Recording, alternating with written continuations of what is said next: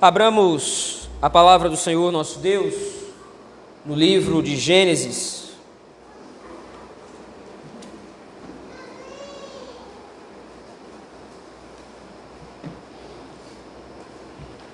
Livro de Gênesis, capítulo de número 16.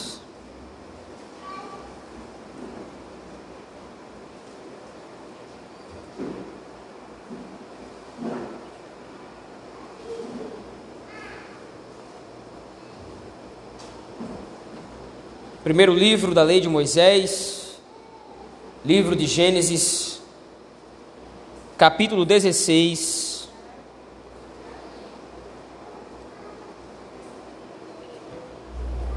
Assim nos diz a palavra do Senhor. Ora, Sarai, mulher de Abrão, não lhe dava filhos Tendo, porém, uma serva egípcia por nome, por nome Agar, disse Sarai a Abrão: Eis que o Senhor me tem impedido de dar à luz filhos. Toma, pois, a minha serva, e assim me edificarei com filhos por meio dela. E Abrão anuiu ao conselho de Sarai. Então Sarai, mulher de Abrão, tomou Agar, egípcia, sua serva, e deu-a por mulher a Abrão, seu marido depois de ter ele habitado por dez anos na terra de Canaã, ele a possuiu e ela concebeu. Vendo que ela, vendo ela que havia concebido, foi sua senhora por ela desprezada. Disse Sarai a Abrão: Seja sobre ti a afronta que se me faz a mim. Eu te dei a minha serva para a possuíres. Ela, porém, vendo que a concebeu, desprezou-me. Julgue o Senhor entre mim e ti. Respondeu Abrão a Sarai: a tua serva está nas tuas mãos. Procede segundo melhor te parecer. Sarai humilhou-a, e ela fugiu da sua presença. Tendo-a achado o anjo do Senhor, junto a uma fonte de água no deserto, junto à fonte no caminho de sul, disse-lhe: Agar, serva de Sarai, de onde vens e para onde vais? Ela respondeu: Fujo da presença de Sarai, minha senhora. Então lhe disse o anjo do Senhor: Volta para a tua senhora e humilha-te sob suas mãos. Disse-lhe mais o anjo do Senhor: Multiplicarei sobremodo a tua descendência, de maneira que por numerosa não será contada. Disse-lhe ainda o anjo do Senhor: Concebeste e darás à luz um filho, a quem chamarás Ismael, porque o Senhor te acudiu na tua aflição. Ele será entre os homens como um jumento selvagem, a sua mão será contra todos e a mão de todos contra ele, e habitará fronteiro a todos os seus irmãos. Então ela invocou o nome do Senhor que lhe falava: Tu és Deus que vê. Pois ela disse: Não olhei, não olhei eu neste lugar para aquele que me vê? Por isso aquele poço se chama Beelai-Roi, que está entre Cádiz e Bered. Agá deu à luz um filho a Abrão, e Abrão a seu filho que lhe dera Agá, chamou-lhe Ismael. Era Abraão de 86 anos, quando Agar lhe deu à luz Ismael. Amém. Vamos orar ao Senhor nosso Deus nesse momento. Ó Deus, Pai Todo-Poderoso, tendo lido a tua palavra, Senhor, nós te pedimos e clamamos que o Senhor abra o nosso entendimento para compreender a tua Escritura que o Senhor aplique a tua palavra aos nossos corações nesse momento, de maneira, ó Deus, que nós possamos ser edificados pela tua palavra, pela exortação, pelo consolo, pela repreensão.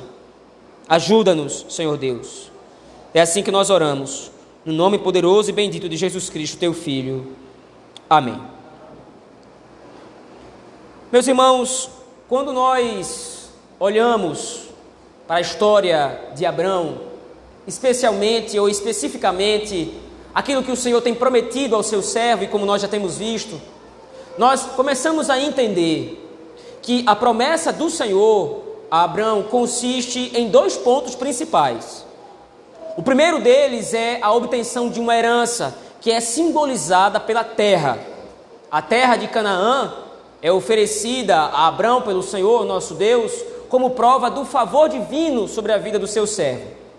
Mas um outro ponto da promessa do Senhor é um herdeiro Esse herdeiro é aquele que também fora prometido, como nós sabemos bem, à luz de Gênesis capítulo 3, versículo 15, por meio do qual o Senhor redimiria Abraão e a sua descendência. Como nós vimos, o capítulo 14 do livro de Gênesis e o capítulo de 15, o capítulo 15 do livro de Gênesis também estabelece o marco que o Senhor Deus está traçando para Abraão da promessa que o Senhor Deus lhe fez com relação à terra. Nós vimos isso especialmente à luz do capítulo 14, quando o Senhor Deus faz com que Abraão percorra a terra de Canaã, demonstrando como ele herdaria aquela terra. Porém, no capítulo 15, nós vemos também que, embora o centro, embora o tema central daquele capítulo seja também a obtenção da herança que o Senhor está conferindo a Abraão, nós percebemos também que há um teor muito mais profundo naquele texto exemplificado e tipificado pelo pacto que o Senhor Deus firma com Abraão. Um pacto, um compromisso de sangue, a qual o Senhor Deus se obrigava em redimir o seu povo através do derramamento de sangue de um inocente. É exatamente esse o ponto agora crucial da história de Abraão, que é demonstrado à luz do capítulo 16 do livro de Gênesis. Até esse momento, Abraão não tinha recebido tanto o cumprimento da terra, como nós vimos à luz do capítulo 14, quanto Abraão ainda não tinha gerado um filho. Porém, mediante essa situação, é muito mais agradável, ou parece mais agradável, parece fortuito a Abraão obter a promessa do Senhor por outros meios que ele mesmo vai providenciar. Veja, quando nós retornamos para o capítulo 15 do livro de Gênesis, nós vemos naquele capítulo como é que o pacto que o Senhor Deus estabelece com, Adrão, com Abraão é milimetricamente feito, milimetricamente arranjado, para passar a informação para Abraão de que somente o Senhor Deus é que pode proporcionar a redenção. Os animais são partidos, são dispostos, mas Abraão não passa entre os animais, somente o Senhor passa. Isso é uma declaração de exclusividade. Somente o Senhor executa o pacto. Somente o Senhor pode cumprir a promessa. A promessa. Somente o Senhor pode executar e providenciar a salvação. Mas no capítulo 16 agora, veja, volte seus olhos ao texto comigo, por favor. O texto começa no versículo 1 exatamente mostrando o contraste ou a situação de Sarai em relação à promessa de Deus. Lembre-se, o Senhor prometeu um filho da linhagem de Abrão. E essa linhagem inclui especificamente e determina que esse filho tem de vir de Sarai, como nós vimos à luz do capítulo 11, versículo 30 do livro de Gênesis, quando Moisés adianta a informação que Sarai era estéril. Mas veja, o versículo 1 do capítulo 16 demonstra a situação de Sarai. Ora, Sarai, mulher de Abrão, não lhe dava filhos. E aí então agora toda essa situação vai ser interpretada pela própria Sarai. Por que é que eu não estou gerando filhos? Sarai estava ciente das promessas do Senhor para Abraão, seu marido. Ela estava côncia de que o Senhor havia prometido um herdeiro, de que o Senhor havia prometido um filho. Mas veja, como é que ela interpreta agora toda essa situação de esterilidade. Veja aí o versículo 2. Disse Sarai a Abrão: Eis que o Senhor me tem impedido de dar à luz filhos. É a primeira vez no texto bíblico que a esterilidade de Sarai vai ser interpretada. Quando Moisés adianta essa informação em Gênesis 11:30, ele não diz a razão por que Sarai é estéril, somente constata o fato. Mas veja, agora Sarai passa a ler a situação. E ela agora atribui a Deus a falta ou a impossibilidade de ter filhos. Veja, essa informação é importante porque ela vai dar seguimento ou ela vai dar o teor da narrativa de todo o texto. Todo o texto vai se desenrolar com base nessa crença de Sarai. Veja, o Senhor prometeu filhos a Abraão.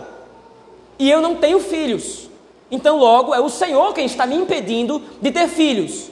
Então, se aquele que prometeu filhos, ou que prometeu filhos a Abraão, está me impedindo, eu vou providenciar o meio agora de que a promessa seja cumprida. Veja a continuação do texto do capítulo 16 demonstra exatamente isso. Qual é a forma agora que Sarai pensa poder fazer com que a promessa de Deus seja executada? Toma, pois, a minha serva, e assim me edificarei com filhos por meio dela. Há dois pontos que nós precisamos entender aqui nessas rápidas expressões. Em primeiro lugar, o costume da época, o costume do Antigo Testamento, era de que o senhor do escravo era dono, inclusive, o, o escravo era propriedade do dono na sua totalidade. Ou seja, o escravo era obrigado a fazer absolutamente tudo o que o seu senhor ou que o seu dono ordenava. Então, para nós pode parecer estranho que Sarai entregue H nas mãos de Abraão para que ele a possua, para que então ela tenha filhos, mas veja, Sarai faz isso por causa do costume da época. É assim que as coisas funcionavam. Ela poderia, segundo o costume da época, um costume equivocado, um costume errado, mas um costume da época, de que o dono do escravo tinha completo poder sobre o próprio escravo. Mas veja, já ficou claro à luz do texto, que os costumes da época de Abraão são incompatíveis com a bênção do Senhor. No capítulo 15, o próprio Abraão argumenta com Deus, levando em consideração também o costume da sua época. No capítulo 15, Abraão argumenta com o Senhor: Olha, o Senhor também não tem me dado herdeiros. Quem vai herdar a minha casa, quem vai herdar o meu nome e as minhas riquezas é o servo mais velho na minha casa, Eliezer. Abraão também está argumentando com Deus, mas o Senhor Deus reprova o costume pagão da época, ele reprova esse costume cultural de Abraão, dizendo: o seu herdeiro não vai ser Eliezer, o seu herdeiro vai vir da sua linhagem. Então, já havia ficado claro que os costumes culturais, ou os aspectos culturais, do momento ou do contexto em que Abraão vivia eram insuficientes para promover a salvação do Senhor. Deus não vai usar a cultura, Deus não vai usar os seus costumes, Abraão. Deus vai usar o seu poder providente para que o herdeiro venha. Mas o segundo aspecto dessa expressão que Sarai diz aqui é uma completa descrença na redenção do Senhor. Se você voltar à sua Bíblia, se você voltar alguns capítulos no livro de Gênesis, ao capítulo de número 4, você vai, você vai perceber um paralelo interessante. Volte lá, por favor. Capítulo 4, versículo 1.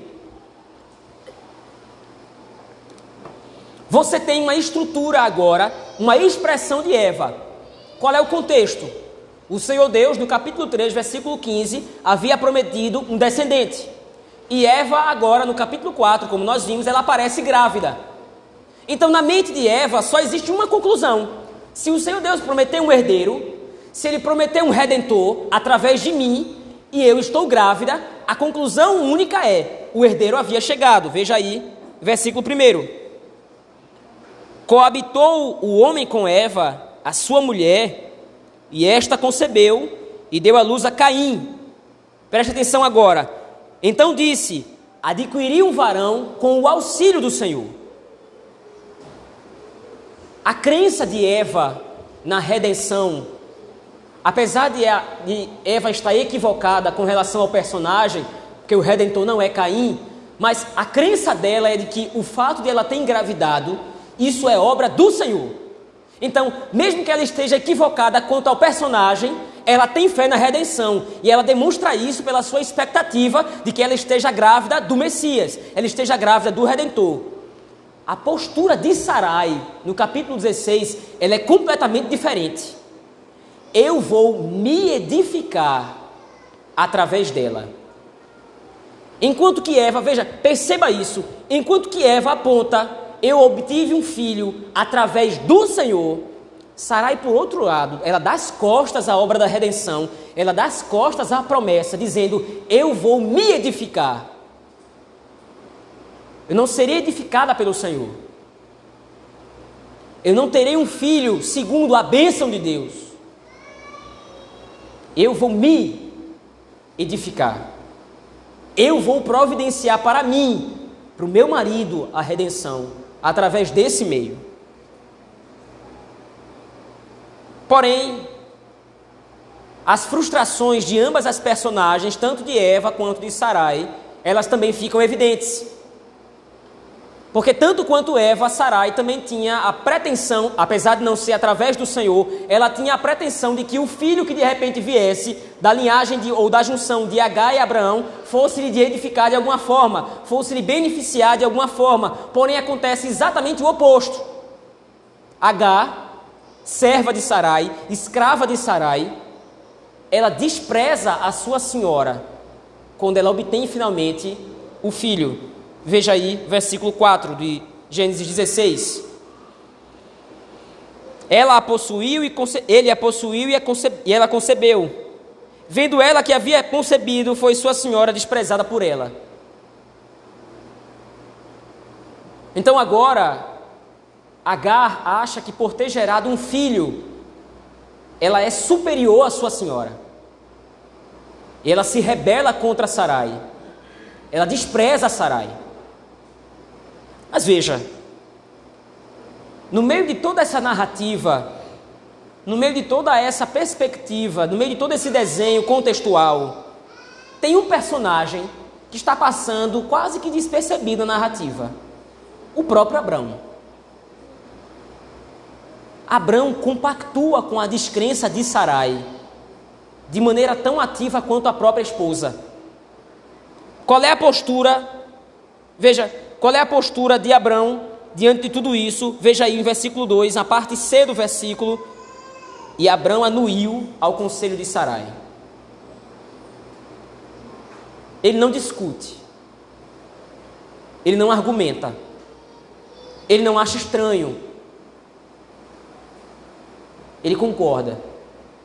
E só há uma razão para Abraão ter concordado com essa ideia de Sarai ele está tão desconfiado da divina providência quanto a sua mulher.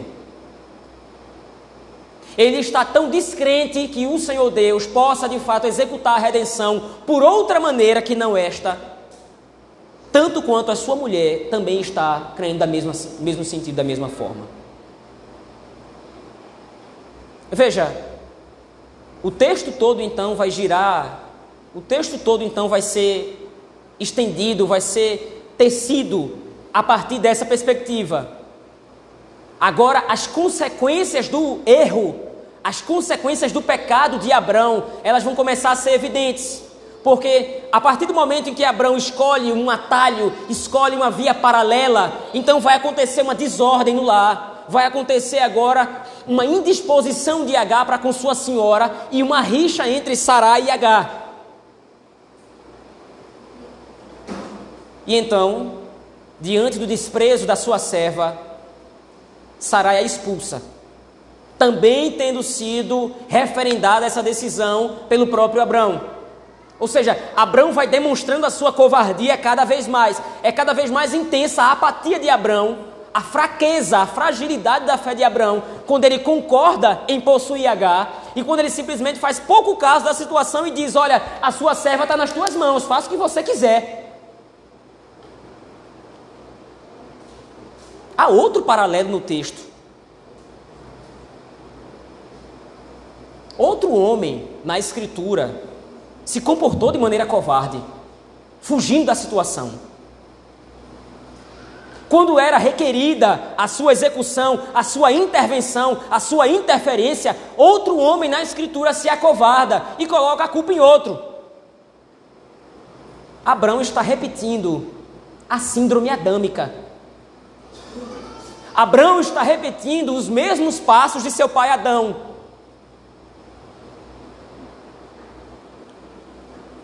Quando era, na verdade, exigido que Adão intervisse como representante de Deus, como aquele que confia nas palavras do Senhor, Adão cruza os braços e vê toda a desgraça acontecer sem fazer nada. Abraão replica exatamente a mesma atitude. Ele está vendo a desordem e o caos acontecer. Ao invés de interferir, ao invés de agir com responsabilidade, com hombridade, confiando na palavra do Senhor, ele cai a primeira vez dando atenção ao conselho de Sarai e cai a segunda, não interferindo naquela situação. Então Sarai expulsa Agar. E aí então há o relato a partir do versículo 7 de como então o Senhor agora ele vai ser misericordioso também com Agar. E veja, nós precisamos entender isso. Por que o Senhor é misericordioso com Agar? Lembre-se, a promessa do Senhor para Abraão é fazer dele uma grande nação. Então, assim como ele, assim como aconteceu no capítulo 12, versículos de 10 a 20, que Abraão, mesmo tendo pecado, mesmo tendo errado, o Senhor transforma o mal em bem, e Abraão, por exemplo, sai do Egito mais rico, mais próspero, mesmo tendo pecado. A mesma coisa acontece aqui o Senhor Deus está cumprindo a sua palavra através dos erros de Abraão. Ou seja, a palavra do Senhor não vai ser revogada, a promessa de Deus não vai ser quebrada por causa dos erros de Abraão, por causa do pecado dele. O Senhor prometeu a Abraão que dele viria uma grande nação e ele está cumprindo isso. E qual é o símbolo desse favor divino? É aquilo que o anjo do Senhor, numa personificação do próprio Cristo pré-encarnado, aparece e diz então para Sarai, para H, aliás, aí como você vê, no versículo 7 até o versículo de número 14. O Senhor Deus encontra Agar naquela situação, fugindo da sua senhora, no deserto, e então agora lhe promete que o seu filho também será grande. Veja aí no versículo número 10. Disse-lhe mais o anjo do Senhor: Multiplicarei sobre modo a tua descendência, de maneira que por numerosa não será contada. Versículo 11: Disse-lhe ainda o anjo do Senhor: Concebeste e darás luz um filho, a quem chamarás Ismael, porque o Senhor te acudiu na tua aflição. Mas veja, perceba o teor da bênção do anjo do Senhor, ou do Senhor, para o filho agora de Agar. Ele será entre todos os homens como um jumento selvagem. A sua mão será contra todos, e a mão de todos contra ele, e habitará fronteiro a seus irmãos. O Senhor Deus demonstra misericórdia. O Senhor Deus demonstra bondade de Agar e de seu filho Ismael. Ele promete ser, promete fazer dele uma grande nação, mas veja, não é a bênção pactual. Não é a bênção redentiva. A bênção que o Senhor, através de Abraão, vai demonstrar com relação a Isaac, como nós veremos nos capítulos posteriores. Ismael, Ismael será abençoado por Deus, mas ele sofrerá conflitos ao longo da sua vida. Veja, a bênção do Senhor sobre Abraão está se estendendo para além dele. Como nós vimos, por exemplo, à luz do capítulo 10 do livro de Gênesis. A bênção da salvação, a bênção da redenção, ela alcança outros povos, inclusive os povos oriundos de Ismael, os povos a quem Ismael vai dar origem. Mas o povo da aliança vai ser representado por Abraão e a sua junção com Sara, e não através de um relacionamento paralelo. Mas veja, para que nós possamos entender todo esse contexto do capítulo 16, é necessário que nós ampliemos a nossa visão, meus irmãos, a fim de entender como é que a Escritura lê esse mesmo fato. Por isso eu peço que você abra a sua Bíblia agora no capítulo 4 da carta do apóstolo Paulo aos Gálatas. Abra lá aquele texto comigo, por favor.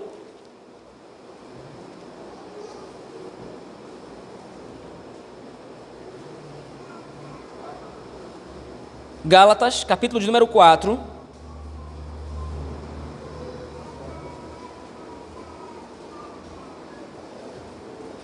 A partir do versículo 21.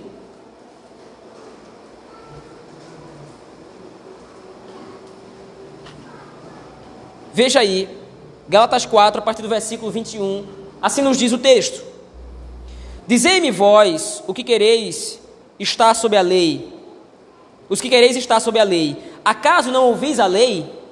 Pois está escrito que Abraão teve dois filhos, uma da mulher escrava e outro da livre. Mas o da escrava nasceu segundo a carne, o da livre, mediante a promessa. Estas coisas são alegóricas, porque estas mulheres são duas alianças. Uma, na verdade, se refere ao Monte Sinai, que gera para a escravidão. Esta é H. Ora, H é o Monte Sinai, na Arábia, e corresponde a Jerusalém atual, que está em escravidão com seus filhos. Mas a Jerusalém lá de cima é livre, ou seja, é uma referência a Sarai.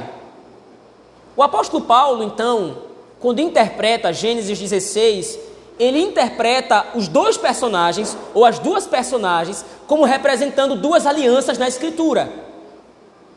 O que é que H representa? H representa a tentativa dos homens em se salvar. H representa a tentativa dos homens em lograr êxito na redenção. H representa, e então nas palavras do apóstolo Paulo, o apóstolo Paulo faz uma analogia, uma alegoria aqui, comparando H ao Monte Sinai. Por que, que o apóstolo Paulo compara H ao Monte Sinai? Porque ele está vendo, está demonstrando que, olha, Abraão tentou, através de um filho segundo a carne, se salvar. Mas a salvação não vem segundo a carne, a salvação não vem dos homens, a salvação vem diretamente do Senhor. Os homens não podem providenciar a sua salvação. E é isso que a aliança de Deus, a aliança mosaica, ela significa. A lei demonstra a incapacidade do homem em se salvar. A lei demonstra a imperfeição do homem. A lei demonstra a incapacidade do homem de, de maneira perfeita, lograr êxito diante do Senhor. Então toda essa representação, ela recai sobre H. Abraão tentou, através dela, obter aquilo que somente através do Senhor seria obtido. Abraão tentou, através dos seus próprios méritos, com suas próprias ideias, através da força do seu próprio braço, providenciar algo impossível aos homens.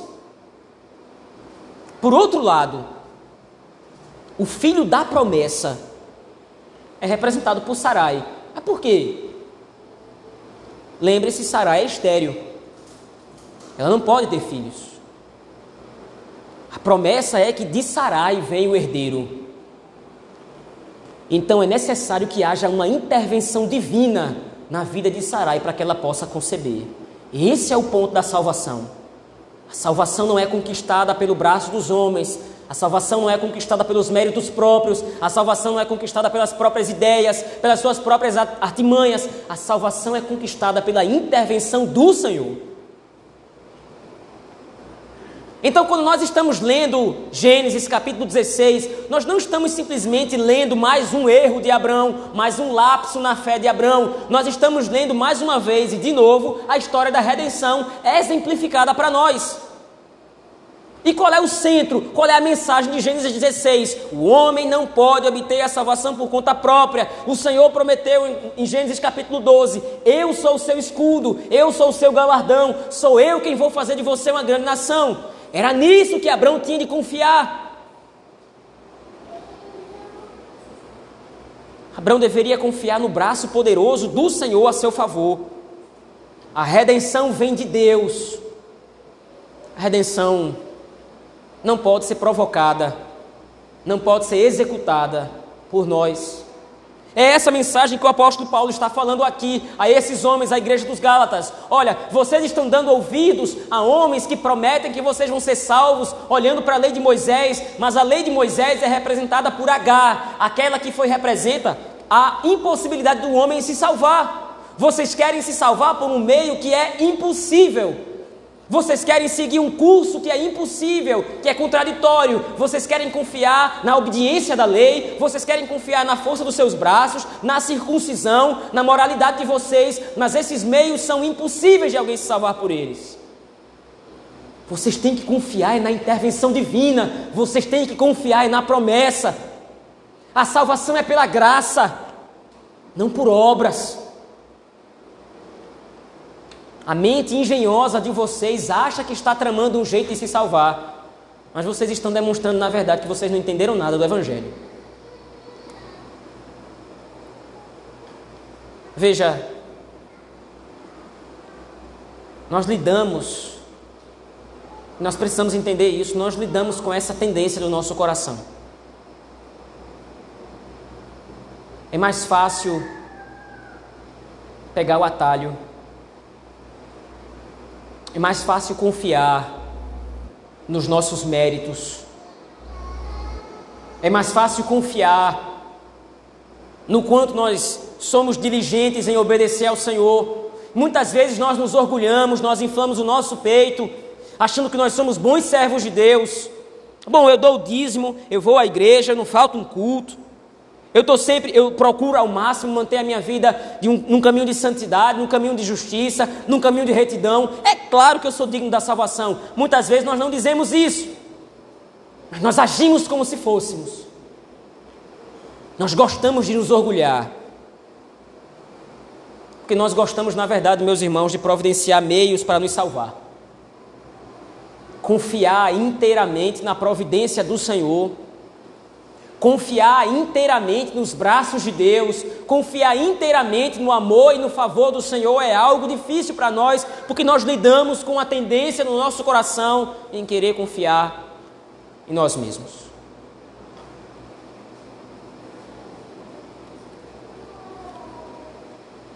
Em Gênesis 16, o que nós vemos mais uma vez é a exortação do povo, de, é a exortação de Moisés para o povo de Israel. Lembre-se mais uma vez, Israel está peregrinando no deserto. E enquanto Israel não chega em Canaã, há muitas outras terras que parecem muito mais agradáveis Enquanto Israel não chega em Canaã, é muito mais fácil, ou pode parecer tentador para Israel, ficar parado pelo caminho. Enquanto Israel não chega em Canaã, parece muito mais simples, parece muito mais fácil confiar em nós mesmos. Mas a mensagem de Moisés para o povo de Israel é muito simples: vocês não podem se salvar. Foi Deus quem tirou vocês do Egito foi Deus quem libertou vocês da casa da servidão e da escravidão.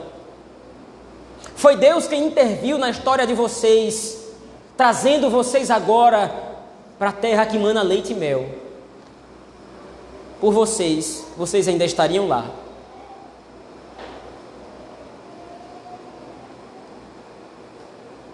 Mas veja, meus irmãos, há algumas aplicações à luz desse texto, que nós também podemos fazer observando. Nós podemos aqui entender esse texto, inclusive as suas aplicações, em dois níveis. O primeiro nível é um nível mais situacional, é um nível mais direto, mais prático.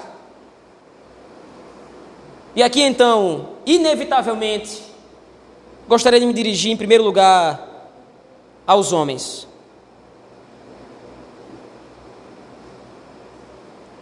Vamos começar pelo protagonista para depois chegar no coadjuvante. Ao longo de toda a narrativa do capítulo 16 de Gênesis, Abraão aparece apenas algumas poucas vezes. Mas nas vezes que Abraão aparece, ele sempre erra. Foi Abraão que anuiu, anuiu ao conselho de Sarai. Foi Abraão quem permitiu que Agar fosse expulsa, humilhada da sua casa. Me deixe ser bem claro, me deixe ser bem direto. Omissão não isenta de culpa. Se esconder, se omitir, quando as propostas, inclusive, parecem muito favoráveis, ou quando a situação parece muito favorável, parece o caminho mais fácil, mas cruzar os braços não isenta você de culpa, meu irmão. Nós não precisamos aqui ser literais. Nós não precisamos aqui achar, naturalmente, que a sua esposa, meu irmão, ela vai oferecer uma outra mulher para você se deitar com ela, para ela ter filhos através dessa outra mulher. Mas não, nós não precisamos ser literais aqui. Basta observar os princípios do texto. Era confortável para Abraão abraçar aquela situação. Em primeiro lugar, ele é fraco na fé. Ele não confia no Senhor. Ele mais uma vez desconfia do seu Criador. Ele mais uma vez desconfia do seu Redentor. Deus já havia prometido, Gênesis 12, Deus já havia confirmado Gênesis 13, Deus já havia demonstrado Gênesis 14 e Deus já havia entrado num pacto com ele em Gênesis 15. São quatro episódios em que Deus fala com Abraão, dizendo que a promessa está de pé, que ele não vai voltar atrás e que ele vai cumprir. Mas qual é o ponto? É sempre mais fácil ser frouxo. É sempre mais fácil ser covarde. Lembra daquilo que foi dito lá em Gênesis 2, quando nós vimos aquele capítulo? Em Gênesis 3, principalmente, na queda de Adão. É sempre mais simples cruzar o braço e ver a desgraça acontecer. E depois simplesmente se omitir. Bom, a serva é sua. Você faça o que você quiser. Mas a sua omissão em cuidar da sua casa, em cuidar da sua vida, dos seus filhos, da sua esposa, vai ser demonstrado diante de você no dia do juízo. A sua falha em exortar a sua esposa com relação à lei de Deus, com relação ao que é requerido pelo Senhor. A sua teimosia em simplesmente cruzar os braços e não fazer o que precisa ser feito. Engraçado, os outros dois patriarcas, Isaac e Jacó, replicam exatamente a mesma atitude. Eles são covardes, eles são frouxos, eles imitam a atitude de Abraão aqui. Frente ao erro de suas esposas, eles preferem cruzar os braços. E quando a desgraça está feita, é simplesmente deixar por conta própria. Foi você quem quis, foi você que fez. A culpa é sua. E acostume-se com isso.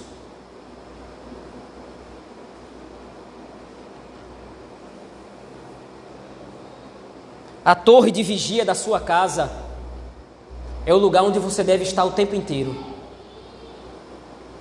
A obrigação de Abraão era ter repreendido Sarai. O Senhor nos prometeu o herdeiro através de nós dois. O Senhor nos prometeu a redenção. O Senhor falou conosco. O Senhor se comprometeu conosco através de um pacto. Nós não vamos fazer isso. Nós vamos esperar. Nós somos indignos do favor de Deus nós somos indignos da graça do Senhor, mas o Senhor, mesmo assim, todos os dias está nos sustentando. Lembra o que aconteceu no Egito, Sarai? Eu errei com você, mas o Senhor foi misericordioso conosco. Lembra do que aconteceu com Ló, nosso sobrinho, nosso parente? O Senhor foi bondoso conosco e nos deu vitória sobre os inimigos.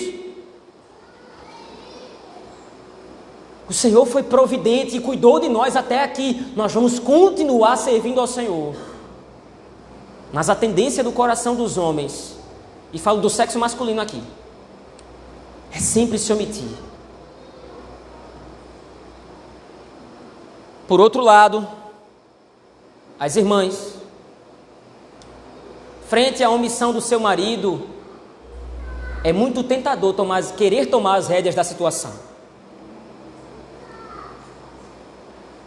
Frente à frouxidão do seu marido, é muito tentador providenciar meios através dos quais a situação vai ser resolvida. E, inclusive, parece muito prático, parece muito certo. Bom, mas precisa ser feito. Ele não fez ainda, eu vou fazer, tem que fazer. E por isso eu tomei essa atitude. Eu sei que é errado, mas precisava ser feito. Espere. A liderança da casa é dele, não é sua. Cumpra o seu papel como boa esposa, auxiliando o seu marido a entender o que é que a Escritura revela. Não queira se precipitar tomando decisões equivocadas. Não queira providenciar meios através dos quais Deus vai lhe assistir, porque Deus não precisa da sua ajuda. Deus não precisa de secretária. Deus sabe o que faz. Sarai foi tola quando confiou no seu próprio coração e nas suas próprias ideias para confiar na divina providência. Sarai foi tola quando desconfiou da divina providência, achando que ela mesma poderia providenciar a salvação.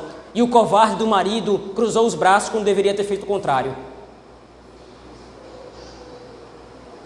Mas a misericórdia do Senhor é maior do que os seus erros, meu irmão e minha irmã.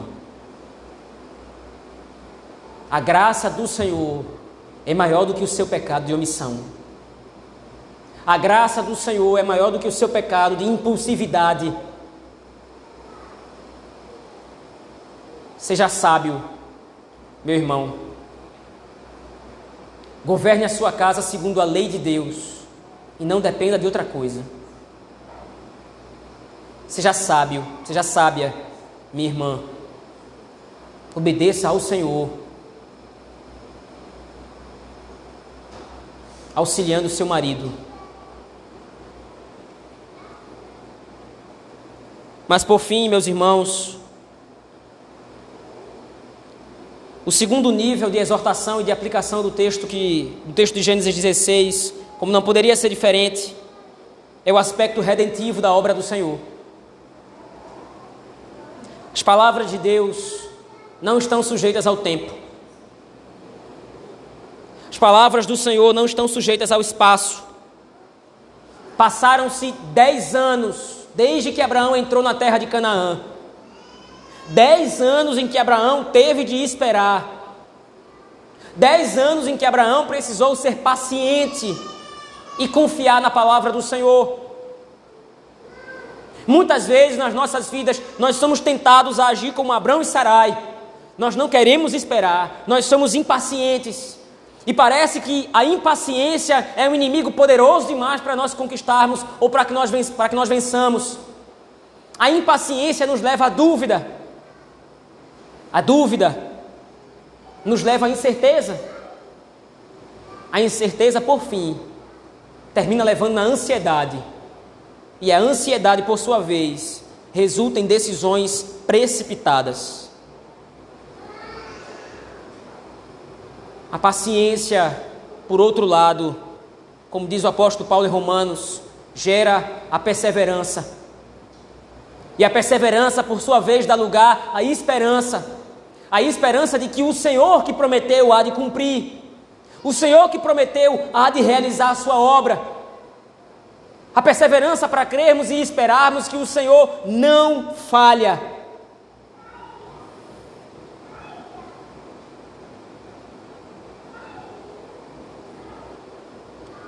Felizmente, no caso de Abraão e Sarai, e no nosso caso, a história sempre é uma leal serva de Deus. Porque todos os acontecimentos da história mostraram como Deus foi gracioso conosco nos dando Cristo Jesus. Quantos anos se passaram desde a promessa que Deus fez a Abraão até o dia que Cristo morreu na cruz do Calvário? Quanto tempo se passou? Quantas gerações entraram e saíram de cena? Mas o Senhor cumpriu a sua promessa. O Senhor executou a obra da salvação o Senhor demonstrou através de Agai e Sarai que a confiança nos nossos méritos, a impaciência, a incredulidade, a ansiedade só nos leva à ruína. Mas a perseverança e a fé em Cristo Jesus, nas promessas de Deus, moldam o nosso coração. E hoje nós estamos numa situação análoga, porque nós estamos esperando Deus cumprir a sua promessa. O Senhor prometeu o redentor, o redentor já veio, mas nós estamos aguardando que ele retorne. E nós estamos lidando com o mesmo problema de Abraão e Sarai, nós estamos lidando com a impaciência. Nós vemos os problemas se agigantando diante de nós. Nós vemos as situações se tornando às vezes cada vez mais difícil, mais complicado de viver nesse mundo. Mas lembre-se, o Senhor há de cumprir a sua palavra. Aquele que há de vir, virá e não tardará. A fé, meus irmãos, eu concluo aqui. A fé é aliada da paciência. Se nós cremos, nós esperamos. E a esperança, por sua vez, é o cumprimento das palavras do Senhor. Nós só aguardamos aquilo em que nós temos fé, como diz o autor aos Hebreus. Nós estamos aguardando, assim como toda a criação também está esperando o momento da redenção, o momento em que nós seremos declarados publicamente como filhos de Deus. Por isso, que nós possamos repetir as palavras do salmista no Salmo 42, verso 5. Por que estás abatida, ó minha alma? Por que te perturbas dentro de mim? Espera em Deus, pois ainda o louvarei. A Ele, meu auxílio e Deus meu. Vamos orar ao Senhor, meus irmãos, nesse momento. Deus Todo-Poderoso, Pai de nosso Salvador, Jesus Cristo, a impaciência nesse mundo gera dentro de nós uma ansiedade tão poderosa que muitas vezes tomamos decisões equivocadas, muitas vezes, muitas vezes agimos, ó Deus, nos omitindo, nós homens, do nosso papel de liderança, de exortação da nossa casa, nós nos omitimos dos nossos papéis de líderes dos nossos lares, desconfiando da tua providência. Muitas vezes também nós falhamos, Senhor, como esposas, agindo de maneira precipitada, agindo de maneira impulsiva. Mas te rogamos, Senhor, que refreie o mal dentro do nosso coração nós te rogamos, Senhor, que o Senhor nos assista, que o Senhor nos ajude, que o Senhor tenha misericórdia de nós, a fim de que nós possamos esperar na providência do Senhor, porque os nossos braços não podem providenciar, providenciar a salvação. Os nossos braços não podem proporcionar a salvação que nós precisamos, somente Cristo pode, somente Cristo pode, como já fez. Nos ajuda a esperar nos ajuda a termos paciência, aguardando a Deus e confiando nas palavras do Senhor. O Senhor nos prometeu que cuidaria de nós nesse mundo. O Senhor prometeu que nos, não nos desampararia. O Senhor prometeu que nos redimiria. E nós confiamos de que o Senhor há de cumprir as suas promessas. É assim que nós oramos. Em nome santo e bendito de Jesus Cristo, teu Filho. Pelo poder do Espírito, a Deus o Pai. Amém.